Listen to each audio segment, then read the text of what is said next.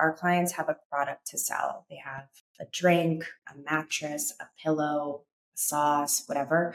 Like we have nothing to sell but our reputation. So like foundationally, I love to kind of like just put that out there and say like we have no incentive but to do well by you.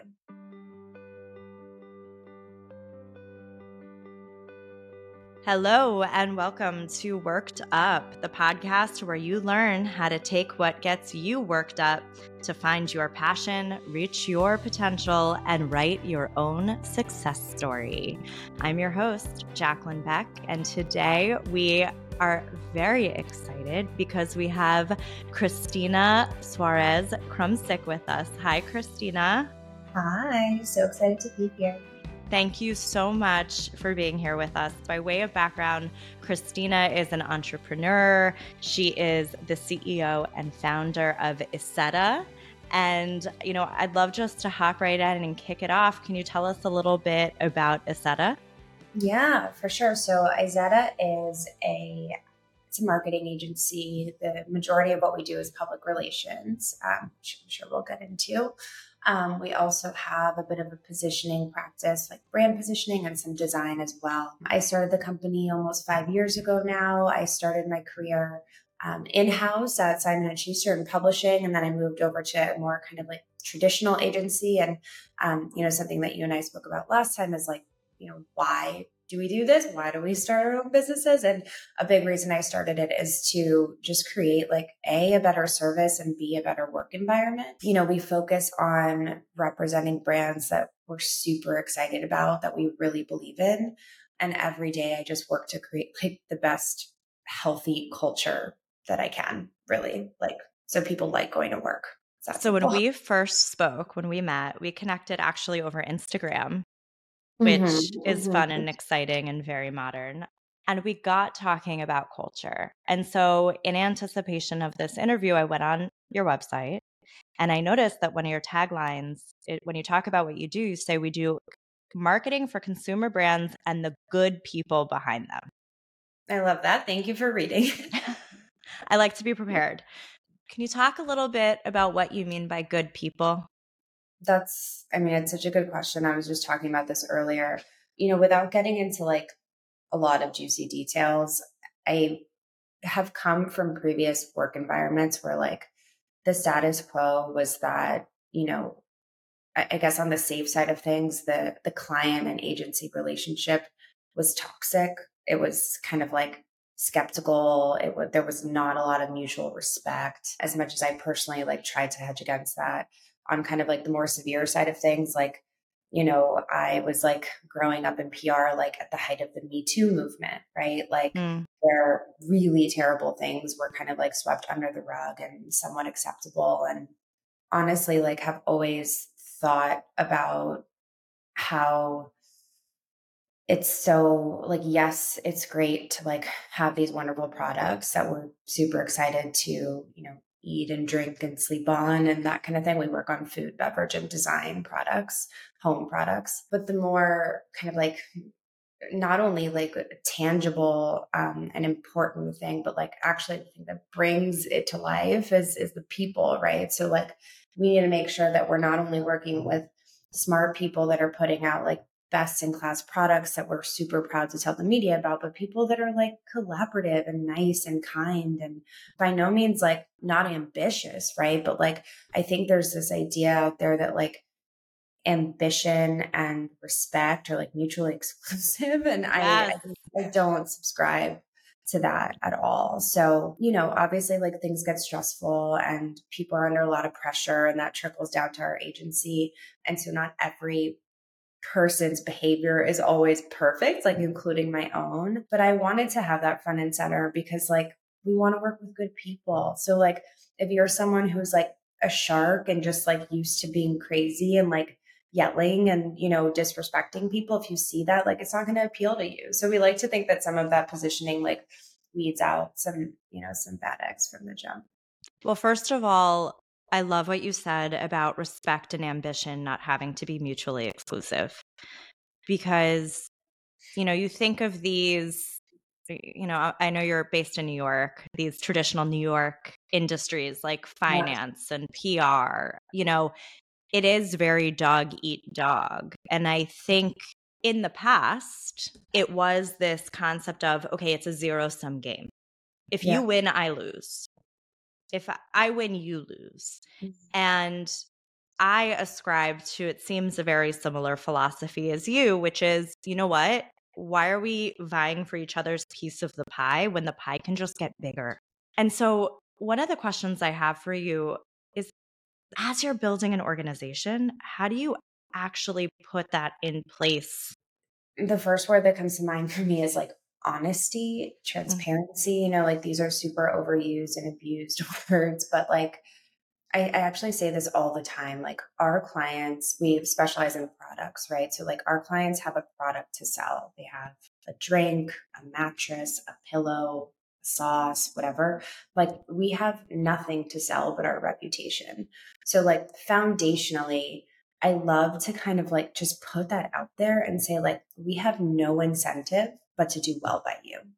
And I think like there's something to that that kind of is like jarring to people like oh, wait, you're right. You know, like, why, you know, I am like paying these invoices and I'm like, you know, spending money on this service that historically is like kind of tough to measure, right? Like, yeah.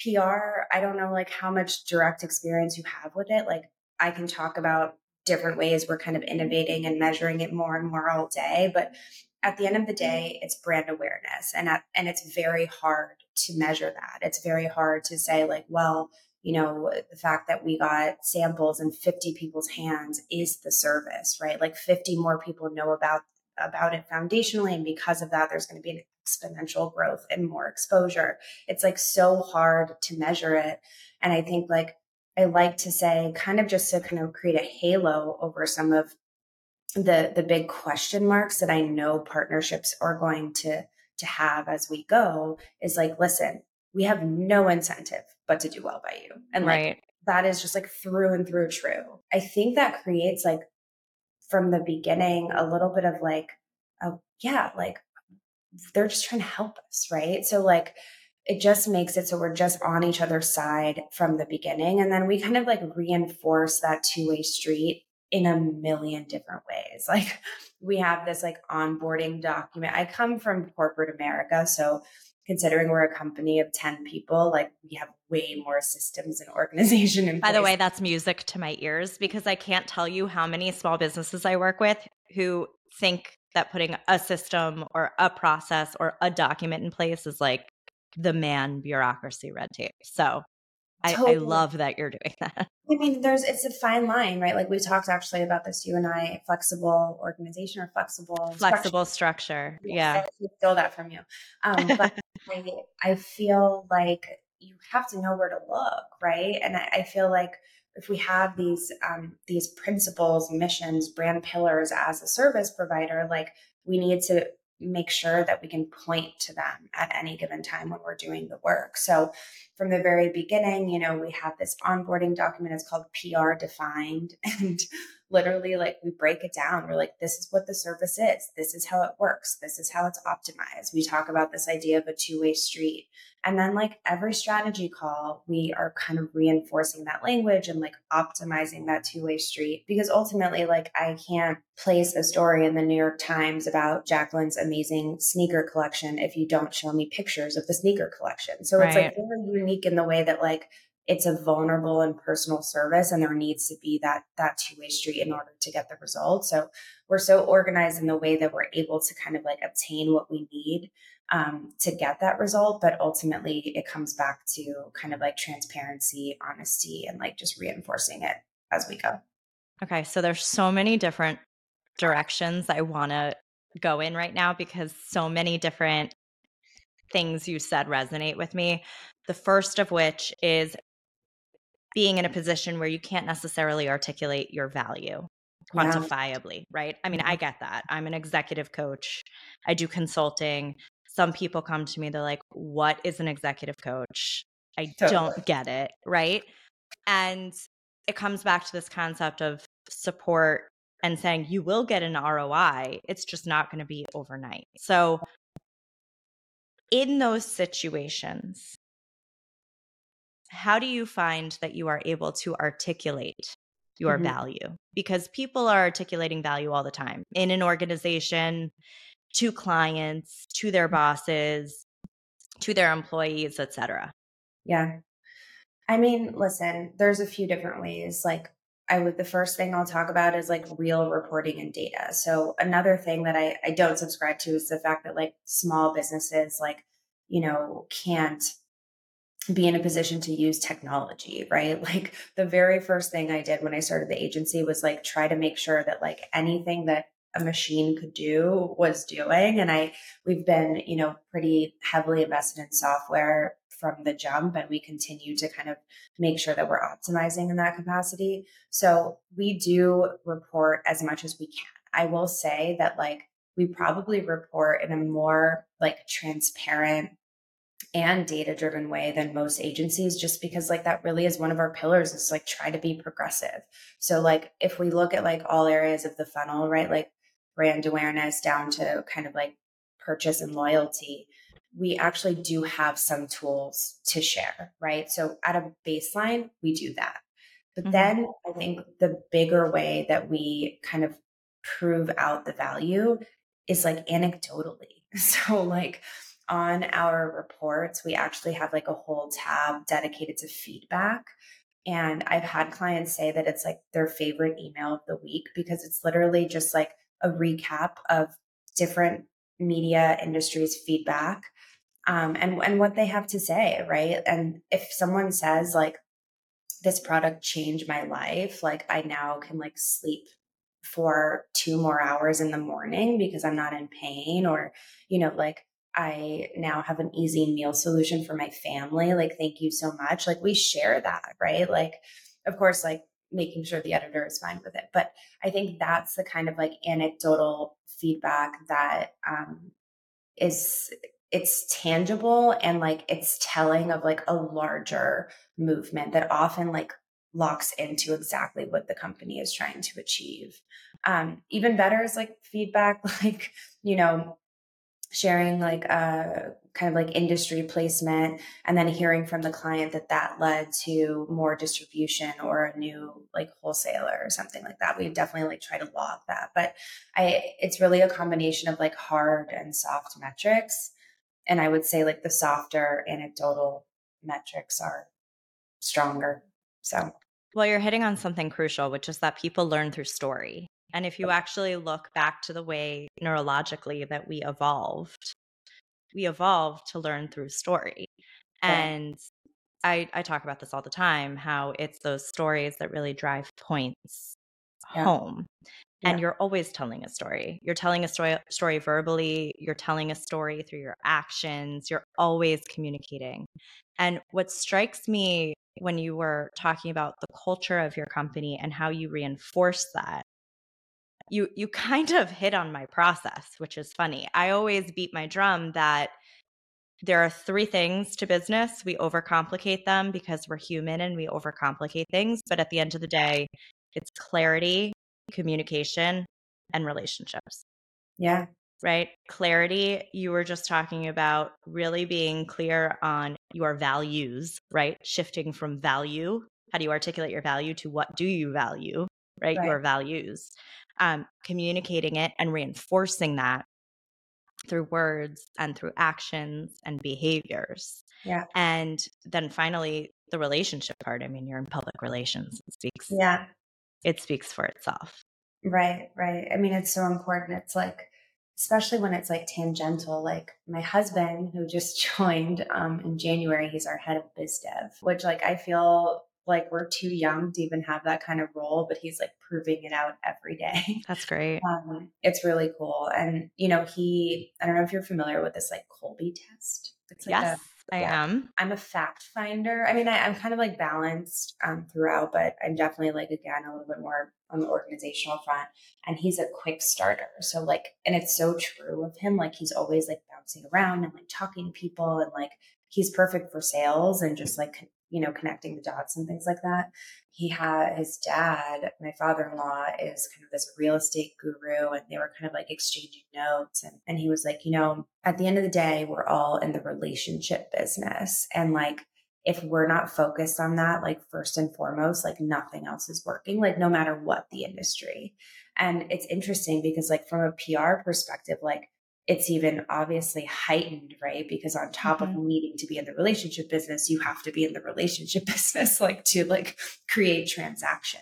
But oftentimes, like I think my team is doing the best job when they're like not trying to create transaction, you know, when they're just like getting coffee and like chatting with someone see where it goes and like not asking them to cover anything, right? And it's like then they build the relationship and when it's time to like share something that's relevant they get the result you know? And like it's about good you know building goodwill and and none of it is linear. So i think like the best the best client relationships are the ones where like we can show that and explain that and they're like i totally understand that because i see it in every area of my life you know?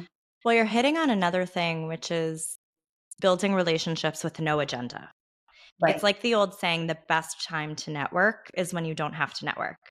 Right. Or the best way to get a date is to already have a date, right? right. You have no agenda.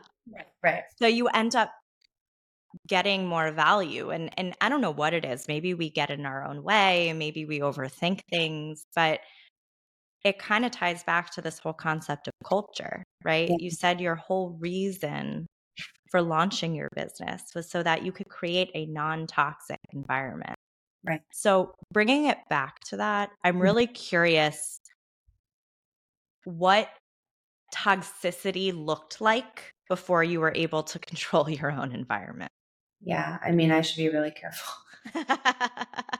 um, you don't need to use ex- specific examples. Yeah, I mean, I think about kind of a few different scenarios in general, but I think like the the biggest thing is again like this idea of just like a, a real lack of mutual respect right? Like i think all the time about how i was in a cab one day with my old boss one of my old bosses who i think wasn't totally fit to be a leader. She gave the cab driver an address and i think she actually messed up the address. Anyway the cab driver was going to the address that I'm pretty sure she gave him. And, you know, it wasn't, and it didn't end up being where she wanted to go. And she screamed and yelled and like made and treated him like dirt, honestly. And I remember thinking to myself, like, A, I can't work for this person. And B, like, how do you think this person is going to help you now? Like, they're going to, deprioritize, right? Like everything that you want. Like even in that cab environment, like they're going to say like get out of here. I'm going to find another rider, right? So like I think when I think about all of the toxic leadership or client agency relationships, it's really about this idea that like I pay you so I can treat you like dirt, right? Yeah, or like yeah, yeah. I pay you and that means that whatever I say goes, even if I don't have authority on that topic. Or I pay you, so I have so much pressure and I'm going to like kind of, you know, transfer that pressure to you, even though, even if it doesn't make logical sense. And I think like that's like kind of the pattern that I see over and over and over. And I get it, right? Like I've been super frustrated with like a unsolicited sales call in the middle of a stressful day when I'm like dropping my kid off at school and my toddler's yelling and you know and the last thing you want is to kind of like hear from someone that's supposed to be making your life easier in a way that yeah. you don't want to hear from them like I get it but at the end of the day like not to be cheesy but like it's just more productive to be kind and I've just seen so much of the opposite and like it literally results in your PR person like hanging up the phone and being like, F these people, I'm not going to do anything for them for two, you know, like yeah. it's a terrible thing to do. Like it doesn't make sense. So I guess to summarize and not like name any names, like just both like internally and, and definitely like clients that just felt like they had the right to to treat people poorly. I mean, it's it's like the old saying you catch more flies with honey than right. vinegar. And there's so much truth to that. And I'll tell you why I asked the question because, you know, you're talking about a very visible type of toxicity. Someone yeah. yelling, someone belittling, someone being condescending, that is very visible and visceral toxicity, you know? Oh. And what I've often found is there are silent types of toxicity too. Mm-hmm. Passive aggression. Yeah. You know, saying you're going to do something and not doing it. Do yeah. as I say, not as I do. Right? And so I think it's helpful sometimes for people to to understand that that's a type of toxicity too. Mm-hmm. It and really is. No environment's going to be perfect. And it's a matter of, again, going back to your comment about your value system. Yeah. What are you willing to put up with? What are you not willing to put up with? I've been in places where my value system did not align. Totally. And it's hard to go through. And then you do something different and yeah. you write your own story. Totally. And it's interesting too, because like that kind of like more silent, like I was thinking about my daughter, but she's a really good girl. But people always say, like, you know, she's so good. Like she doesn't like get into trouble. I'm like, it's because she's not loud, you know, but like she will like whisper to your kid, like, you can't take my Barbie. And like that wasn't nice either, you know, like, but she didn't. but it's like, it's actually just as like me, you know, like, or maybe even worse. Totally. So like I see a lot of that. I would be lying if I said that isn't still part of my world. Like at the end of the day, like, you know, this is a business and like we we don't know exactly what we're getting into when we sign these contracts we don't know exactly every single person we're going to work with on a given team but i think it's like how do you like how do you set the precedent and like keep it up right like mm-hmm. i'm a mm-hmm. big fan of like I feel like this communication isn't productive. Like, is there something going on here? Like, let's just say I love it. that. Thing. You know, like let's get work done so we could go home. And like I think like that often helps, right? Like like it's you know you just have to like be willing to say it right because i think like being kind is not the same as being like fearful or reticent right. You know, like that's not the same like you can be kind and bold like actually the founder of kind bar daniel Lubetzky, he has this like amazing so many amazing mantras and like awesome kind of like values that he puts out there. But the kind way is like a big thing. I would encourage you to look into it. But like there is a huge difference between being kind and, you know, being silent. It's funny you say that because I had a conversation with someone very recently about feedback. And it was less than favorable feedback. Yeah. And I said to them, sometimes the kindest thing you can do is be direct. Right. Of course. And and I I was talking to someone I had them on the podcast and they said they have very high expectations for their people. Mm-hmm. And they see that as a sign of respect. Yeah, I love that. And kindness doesn't mean weak. Right, right. All right, I want to rapid fire some questions okay, to you. Are you up to the challenge? Let's do it. Okay, great. Number one, if someone is in a toxic environment, mm-hmm. what is one piece of advice you would give them? I guess the one piece of advice succinctly is to speak up. Don't be quiet. Speak up, speak to the right person, speak directly, just speak up. And it almost ties into what you were saying before about knowing your value. Mm-hmm. Yeah, for sure. And not being quiet. Yeah. I love when there's a thread between all of these comments. it makes my job very easy. All right. Next question. What gets you worked up? A few things got me worked up, but one thing that that definitely does is smoke and mirrors. Like the practice of being like cagey and kind of indirect for for no apparent reason. Of course there's like confidentiality and like so many practical reasons to be, but if it's kind of just like a, a just a general like unproductive smoke and mirrors, it, it, it bothers me a lot. I think like being direct and transparent is more productive. So the opposite irks me. So it sounds like one of your values is efficiency based on this entire conversation. One of my values is also efficiency. I hate when people don't just say what they mean.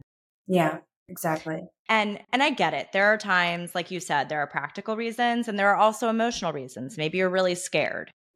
Right. But to your point, it is just so much more productive to put it all on the table because then you can actually do something about it. Right. And if like and if you don't know, right? Like just say I don't know, right? Or like I'm not comfortable sharing that like let me think about it, right? Mm-hmm. But I don't like I don't like kind of like circular hamster wheel work streams or communication styles. It it bothers me. And there's like a type that really leans on it. it I understand what you're talking about. I can imagine yeah. it. I know it.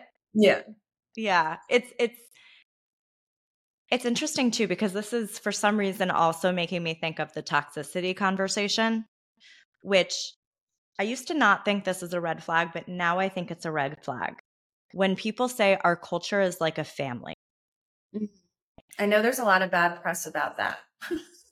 well, you're in PR. I'm not familiar with the bad press, but I can tell you why I think that. I don't know about you, but people in general, I'll make a generalization, tend to treat the people closest to them the worst. Yeah. You know, I fight more with my family than I do with my friends. Totally. And I think sometimes when those boundaries are down and those barriers are down, it allows for some of this toxicity to see through. I can totally see that. Yeah. And so I think some of this smoke and mirrors, passive aggressiveness, not just saying what you mean, not being direct, it all kind of weaves together to tell the team, same tale, which is know who you are, be honest about it, own the strengths, own the weaknesses, be matter of fact. I call it being a person of authority, and just use it to make decisions and move forward without judgment. Yeah, I can totally see that. I mean, it's like you have to be pretty comfortable with someone to like manipulate to the degree of like keeping things back for the sake of it or like playing games rather, you know? Yeah. There's like a um, manipulation tactic and oh, but we're a family. Yeah. totally. Right? Yeah. There's there's something again, yeah. smoke and mirrors that hides underneath that. Yeah, for sure. I could see that. So one more question, or just two more questions I want to ask you if I'm being honest. So number one, is as you look back on your own journey through corporate, you know, being at really big companies to launching your own business, what do you think are the most valuable lessons you've learned? It's a great question. And I've always known this about myself, but it's work ethic. You know, like never lose sight of your work ethic. Like, mm-hmm.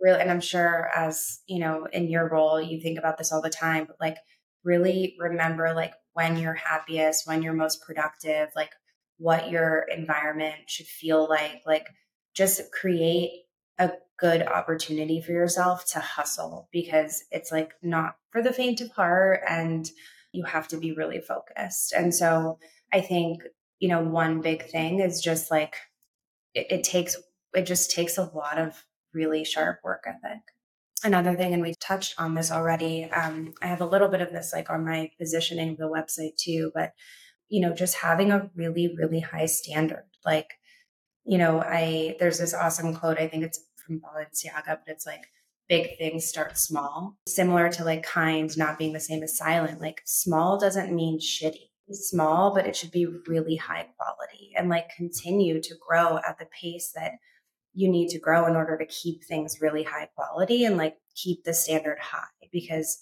there are so many businesses and products and people and service providers and freelancers and coaches and whatever it is. Mm-hmm. I really believe that like only the ones that are really high quality with the highest standard, like, you know, deserve to be around, you know, like otherwise it's just like it's not doing anybody good. So um, just never lose sight of, of quality and, and, and your work ethic. Those are like the two main things I'm thinking. Both of those things I think are so empowering too, because they kind of speak to this be proactive, get in the driver's seat, you can control your own destiny mentality. Which for so many people is why they've gone into entrepreneurship in the first place. For sure. And like get excited about it. I think like, you know, a lot of people would say like network, like your network is your net worth or whatever. But it's like you're only going to be excited to tell people what you're doing if like you're doing it well. Right. So like that should be a product of keeping things high quality. so, I think it's like those, there's a lot obviously to like unpack about like lessons learned and like, you know, kind of like the golden rules and stuff. But like, if you focus on those things, like the rest should really come. You should be like stoked and proud and excited to send your work around or to like, you know, tell people what you're doing if you're doing it well. So, all right. So, one more question. Take this however you will. What do you know now that you wish you knew back then? I wish I knew how like smart and inspiring people can be. Mm. Like, you know, we've talked a lot here about like toxicity and like people not behaving well. But on the flip side of that, like when you're working with the right client or like talking to the right colleague or, you know, meeting someone and like they're inspiring and doing great work and like really nice and had like fun to talk to and making you laugh, like it's the best, you know? So it is. Yeah, a hundred percent. It's just the best. And I think like when I started, I had been coming from like a few, you know, tough client relationships, like or internal relationships.